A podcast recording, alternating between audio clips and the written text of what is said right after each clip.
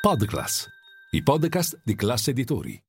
Al giro di boa di metà settimana gli indici americani chiudono il mercoledì borsistico in ordine sparso, debole il Dow Jones, un po' più tonico invece il Nasdaq. Linea mercati.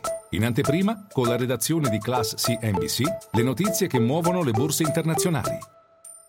L'attenzione degli operatori puntata sul Beige Book, il rapporto che ogni sei settimane la Federal Reserve stila sui 12 distretti federali. Arrivano sia delle buone che delle cattive notizie. La buona notizia è sicuramente che c'è un rallentamento nel tasso di crescita dei prezzi, quell'inflazione che viene monitorata con estrema attenzione da Jerome Powell, numero uno della Federal Reserve. La cattiva notizia però riguarda il fatto che le banche stanno inasprendo i criteri attraverso cui concedono concedono i prestiti alle società e anche ai piccoli consumatori e questo sicuramente potrebbe favorire quella recessione che sono in tanti ormai a predire per la seconda parte di questo 2023 negli Stati Uniti. In tutto questo anche il prezzo del petrolio scende sotto quota 80 dollari al barile proprio per i timori di questa recessione. Sarà una hard landing, ovvero un atterraggio duro, oppure un soft landing. Intanto una cosa è certa, i dati delle trimestrali sul fronte bancario sono migliori del previsto, a cominciare da Morgan Stanley,